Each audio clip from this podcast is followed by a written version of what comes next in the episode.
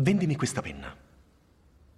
È, è una, una penna speciale per professionisti, per... Vendimi questa penna. È una bella penna. Si può, si può usare questa penna per scrivere i propri pensieri, i propri ricordi.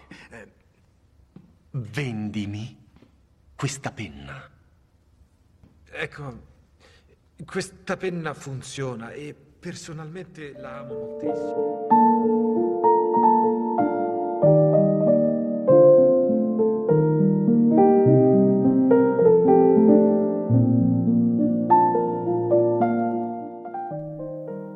Oggi ci immergiamo nel meraviglioso mondo delle penne e delle loro storie incredibili. Io sono Daniele, sono un architetto e questo è il podcast Storie e curiosità notturne sull'architettura. Preparati a scoprire gli aspetti più curiosi e affascinanti di questi strumenti di scrittura che ci accompagnano nella vita di tutti i giorni, dall'infanzia fino ai giorni nostri, nonostante i tablet, nonostante i computer, nonostante la tv, nonostante gli smartphone. Mettiti comodo e goditi questo viaggio. Iniziamo con gli antichi egizi dei veri pionieri delle penne. Gli egizi utilizzavano delle canne di papiro intagliate con cura per creare una punta perfetta, ma sono stati anche i primi a introdurre i colori nella scrittura. Infatti utilizzavano inchiostri a base minerali per scrivere e decorare i loro preziosi papiri. Quindi possiamo dire che erano dei veri artisti della penna e anche li ringraziamo per i primi pennarelli colorati. Facciamo una piccola digressione sul papiro e sulla tecnica che gli antichi egizi avevano per trasformare questi steli di papiro in fogli. È una tecnica che risale al 3000 a.C., quindi a quasi 5.000 anni. Prendevano questi steli, li tagliavano a striscioline e li battevano su una superficie piana fino ad ottenere un foglio. Successivamente questi fogli venivano incollati uno dopo l'altro, ottenendo dei rotoli lunghi anche 20 metri. Infatti, come li chiamavano questi rotoli gli antichi romani? Volumen e non a caso la parola volume indica e sostituisce anche la parola libro. Ora facciamo un salto nell'antico impero romano, dove la penna era sinonimo di stile e prestigio sociale. I romani utilizzavano un tablet, ma molto più difficile da usare. Le tabulae erano tavolette di legno ricoperte in cera, quindi per scrivere si incideva sulla superficie della cera con un bastoncino di legno appuntito, chiamato stilus. Non a caso avremo poi la parola stilo, stilografica. E per cancellare come facevano? Bene, lo stilus aveva all'estremità una gomma, cioè una spatolina, con cui rispalmare la cera per coprire i solchi delle parole scritte e quindi, così facendo, se ne potevano incidere di nuove. Quando invece la cera era troppo rovinata, molto semplicemente si stendeva sopra un nuovo strato di cera e da qui deriva la nostra espressione fare tabula rasa, ovvero cancellare tutto. Gli antichi romani scrivevano, oltre che sul tabulae, quindi su questa tavoletta di legno, anche sulla pergamena o sul papiro e scrivevano attraverso il calamus, un bastoncino ottenuto da canne cave al cui interno scorreva l'inchiostro e l'inchiostro contenuto in questi calamai era un panetto solido, simile ai panetti dei nostri acquerelli, che doveva essere diluito con dell'acqua per poter essere utilizzato e normalmente era nero o marrone molto scuro. Ma avanziamo nel tempo e arriviamo al Medioevo, un'epoca in cui la scrittura era un'arte riservata a pochi illuminati. Le penne erano fatte essenzialmente di piume di uccelli e affilate a mano dai monaci pazienti. Ma una curiosità interessante è che i monaci usavano anche penne fatte di ossa di uccelli, sì, perché queste ossa all'interno sono cave e si dice che queste penne di osso fossero davvero affilate e permettessero di creare una scrittura nitida e precisa. Quindi se vi capita di trovare un vecchio scheletro di un uccello, potrebbe essere il vostro nuovo strumento di scrittura. Ma arriviamo al 1700 in questa velocissima cavalcata nei millenni, fino a quando i designer iniziarono ad esplorare nuovi orizzonti sulle penne. Ed ecco che iniziano a nascere delle penne con delle decorazioni elaborate, fantastiche, con degli intarsi in avorio e persino con delle aggiunte di mini dipinti. Ma la vera sorpresa è che alcune di queste penne potevano nascondere delle piccole lame affilate all'interno. Già, hai capito bene, nel 1700 alcuni designer, cioè costruttori artigiani, decisero di aggiungere una piccola sorpresa alle loro penne di lusso. Questa lama nascosta all'interno era una sorta di penna spada. Si potrebbe dire che questi artigiani avevano una mentalità un po' pungente quando si trattava di realizzare le loro penne. E provate a immaginare la sorpresa di qualcuno che cerca di scrivere con una penna e si ritrova una lama tra le dita. Ma la vera rivoluzione avviene con l'invenzione della penna stilografica. Avete presente come è fatta una penna stilografica? Sembra semplice, ma non lo è. È un vero capolavoro di design e di ingegneria dell'ingegno umano, qualcosa che fino al 1800 era in assoluto inimmaginabile.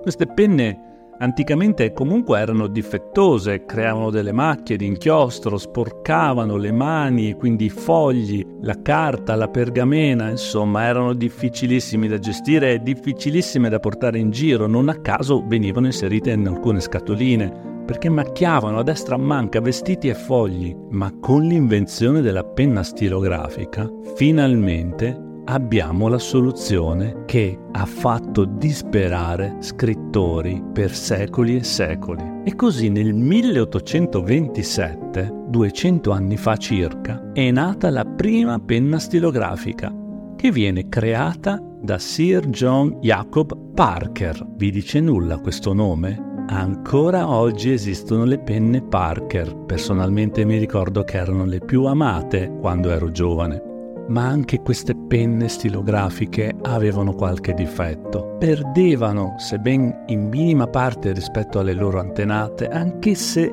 l'inchiostro. E infatti dobbiamo aspettare ben 100 anni, fino al 1930, quando un personaggio molto bizzarro e molto inventivo che si chiama Ladislas Biro o Biro, che era un immigrato che dall'Europa andò in Argentina e qui inventò, come ben avete capito dal suo nome, la prima penna a sfera. Ora voi direte, ma sarà mica questa grande invenzione? In realtà sì.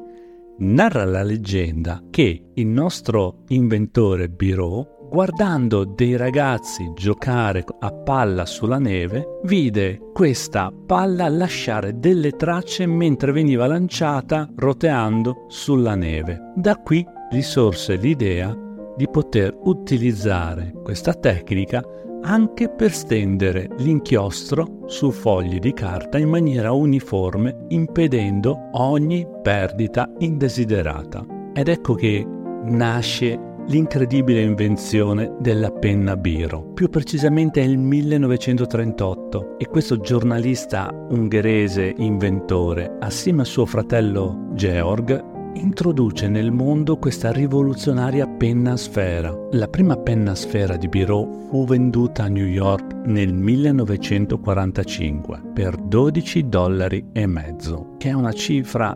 esageratamente alta per quegli anni e la sua invenzione, le vendite ebbero anche successo in Argentina, ma la vera espansione della penna a sfera si ebbe con un altro grande protagonista. Infatti l'exploit commerciale in Europa arrivò quando Biro cedette i diritti di questa penna che risultava essere troppo costosa e quindi pochissimi la compravano a Marcel Bic. Bic scritto con B-I-C-H, che era un barone francese di origine italiana.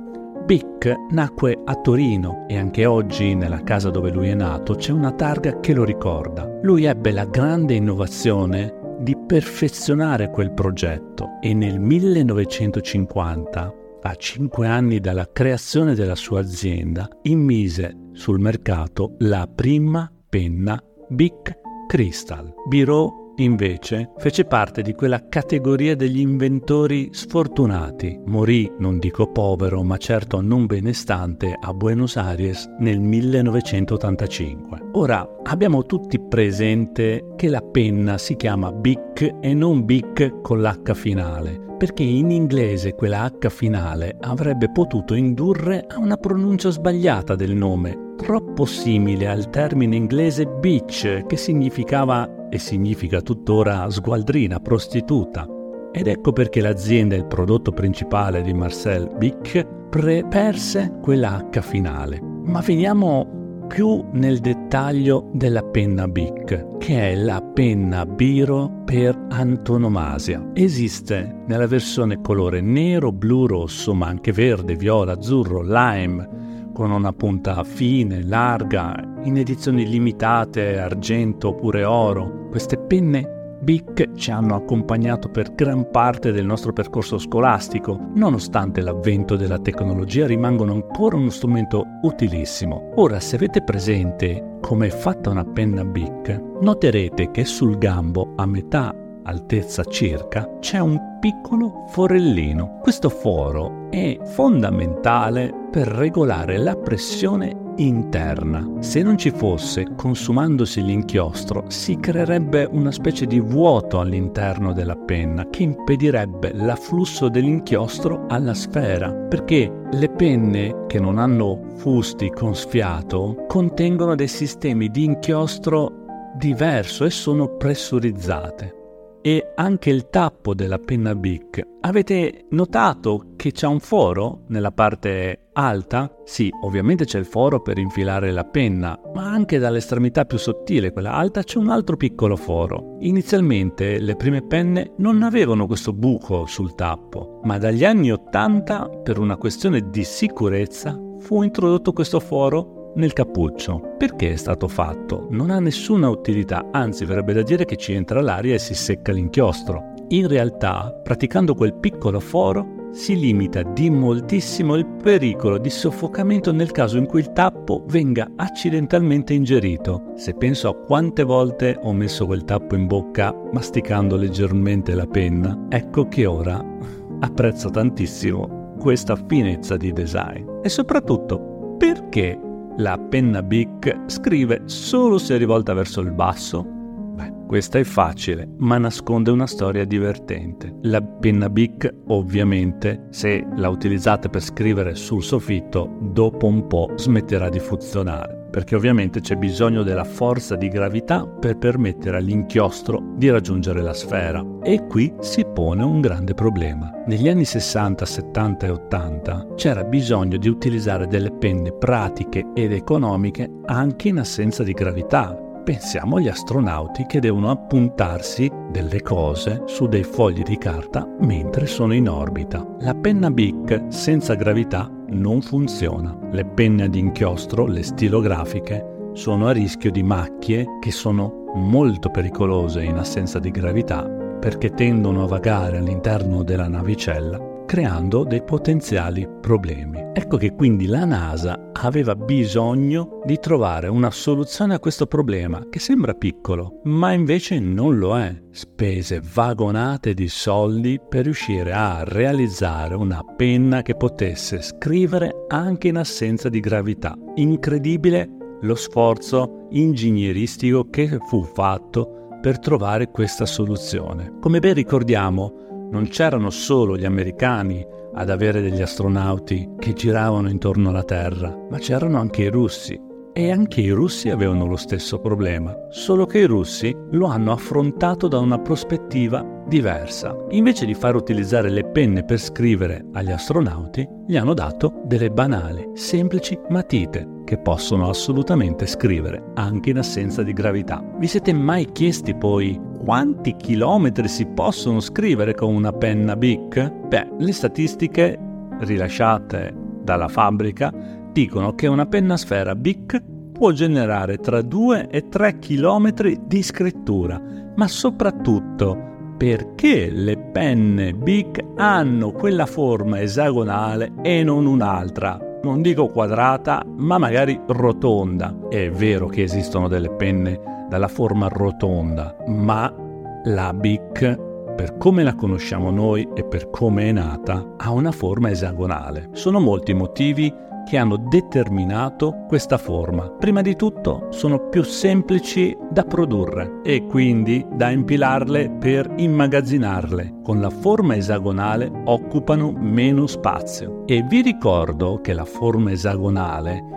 è la stessa utilizzata dalle api nell'alveare. Anche qui vi siete mai chiesti perché gli alveari hanno i loro nidi a forma esagonale non rotonda? Beh, perché in migliaia d'anni di evoluzioni anche le api hanno scoperto che quella è la forma ottimale che occupa meno spazio e dà più struttura su una superficie. E quindi alla stessa maniera anche Bic ha utilizzato questa tecnologia presente in natura da migliaia d'anni. E soprattutto c'è un altro elemento. Sembrerebbe che la forma esagonale agevoli molto meglio di una cilindrica per la presa e per la scrittura. E così siamo giunti alla fine di questo veloce ma entusiasmante episodio del nostro podcast dedicato al mondo del design delle penne. Spero ti sia piaciuto e che tu abbia imparato qualcosa di nuovo da queste storie e da queste curiosità sulle penne. Come disse una volta Albert Einstein, la creatività è contagiosa passala e le penne con il loro design unico e la loro capacità di dare vita alle nostre idee sono uno strumento che ci permette di diffondere la nostra creatività nel mondo. Quindi la prossima volta che impugni una penna per scrivere, ricordati di lasciarti ispirare, di esplorare nuovi orizzonti e di condividere le tue idee con gli altri. Il design delle penne ci ha portato lontano nel corso dei secoli, ma il vero potere risiede nelle parole che scrivi e nel modo in cui le condividi con il mondo. Grazie per avermi accompagnato in questo viaggio e ricordati, la penna è più potente della spada, una citazione che ci ricorda il potere delle parole e l'importanza di utilizzare il nostro strumento di scrittura con saggezza e consapevolezza. Ci vediamo al prossimo episodio e continua a seguirmi iscrivendoti al mio canale podcast. Ciao e continua a esplorare, sognare e creare.